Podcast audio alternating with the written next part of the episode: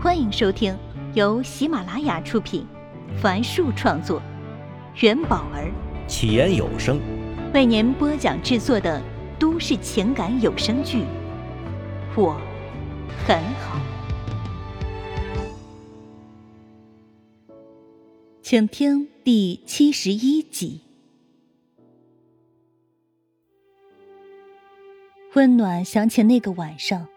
谢畅也是在这个房间里哭泣。他突然变得冷静起来。那你准备一直这样吗？我不知道。谢畅沉默了一会儿，喃喃自语道：“我也不知道该怎么办，不知道未来会怎么样。你可以重新开始啊，也可以成为顾城唐正那样的人。”说出来你都不会相信的，我是不敢呢，我很怕自己会被开除，我我不能连累你呀。我跟你在一起，会让你有压力吗？话音刚落，温暖的眼泪就滑落了下来。一旦跟我在一起，你就会有负担，就不敢去尝试，对吗？温暖努力调整呼吸，不想让谢畅听到他哭。谢畅张大嘴巴，仰天长叹道：“唉，对的。”闻言，温暖闭上眼睛，然后又睁开眼睛说：“谢畅，在你找到更好的自己的路上。”我是愿意和你风雨同行的。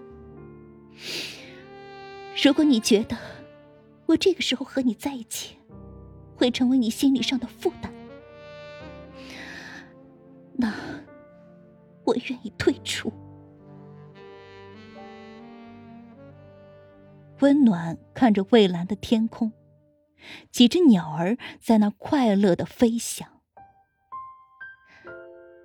我喜欢你。但我更想你活出自我。屋里传来谢畅的哭声，那哭声毫不掩饰，就像一个受尽委屈的男孩。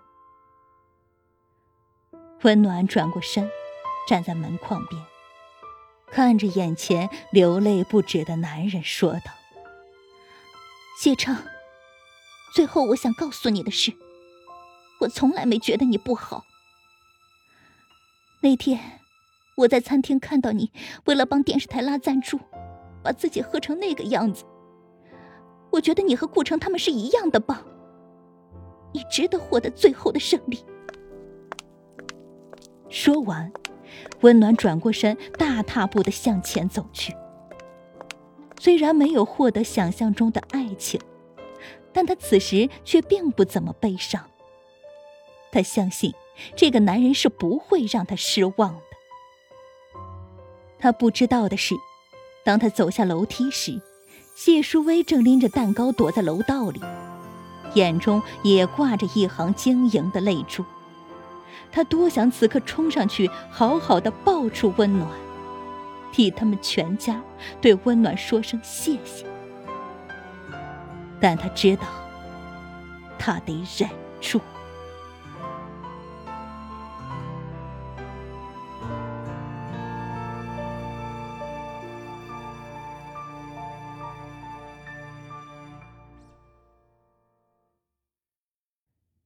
日升日落，太阳每天重复着昨日的运行轨迹，周而复始，永不停歇。住在江城的人们，也每天重复着昨日的生活。他们在清晨离家，又在落日之时回家，在每日的锅碗瓢盆中记录着自己的人生。不知不觉中。华夏大地进入了农历腊月，人们纷纷脱去秋装，换上了冬装。在上官父的帮助下，上官燕把更多的时间投放在工作上。每天傍晚，父亲都会帮他们买好菜，然后把外孙送到他家。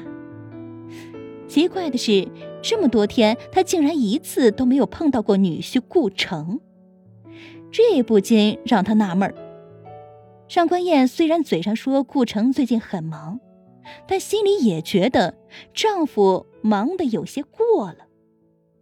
上个礼拜她没有一天回家吃晚饭的，只是说要加班，回到家也是倒头就睡。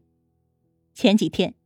上官燕成交了一套八十平方米的二手房，算是在中介所站稳了脚跟。于是想把她已经在工作的事儿告诉丈夫。可等她洗完澡从浴室里出来时，却看到丈夫已经在床上睡着了，正美美的打着鼾呢。上官燕坐到床边，看着丈夫的脸，突然没有了告诉他的欲望。不过，眼下她确实有件事儿必须告诉丈夫，那就是陈静要结婚了。今天下午，陈静特意来中介所把这个消息告诉了他。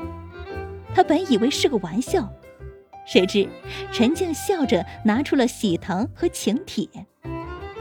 上官燕愣了几秒，毕竟从来没听陈静说过她恋爱的事儿啊。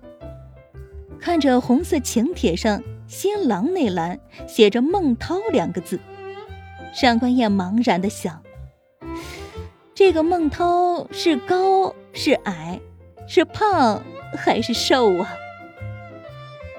看到闺蜜的表情，陈静解释道：“ 以前不总是把男朋友开开心心的介绍给你吗？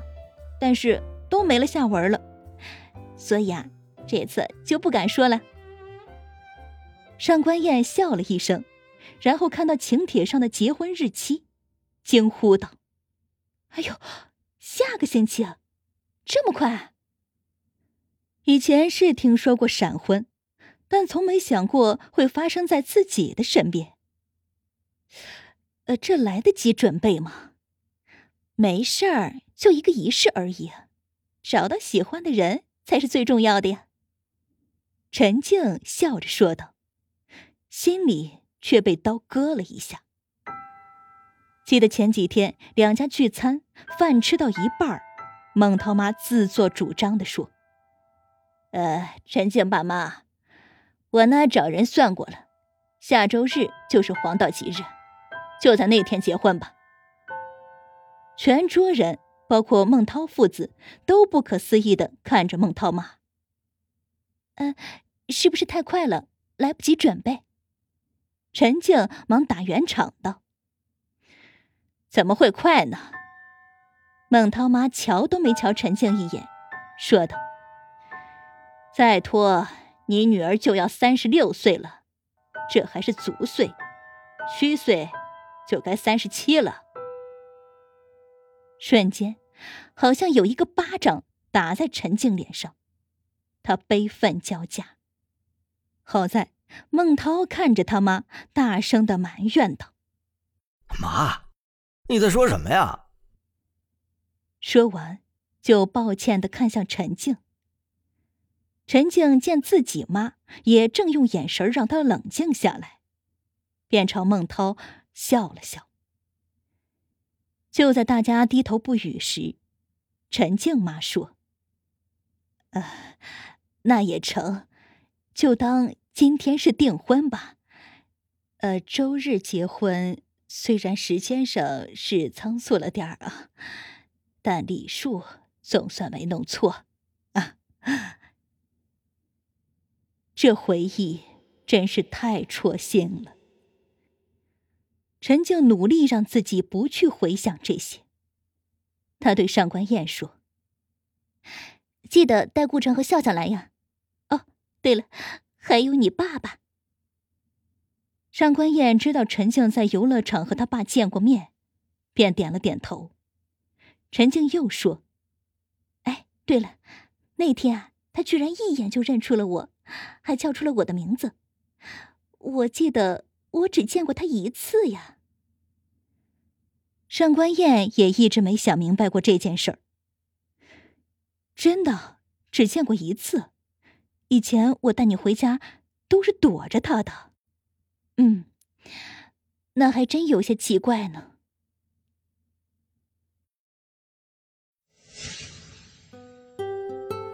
本集已为您播讲完毕，感谢收听。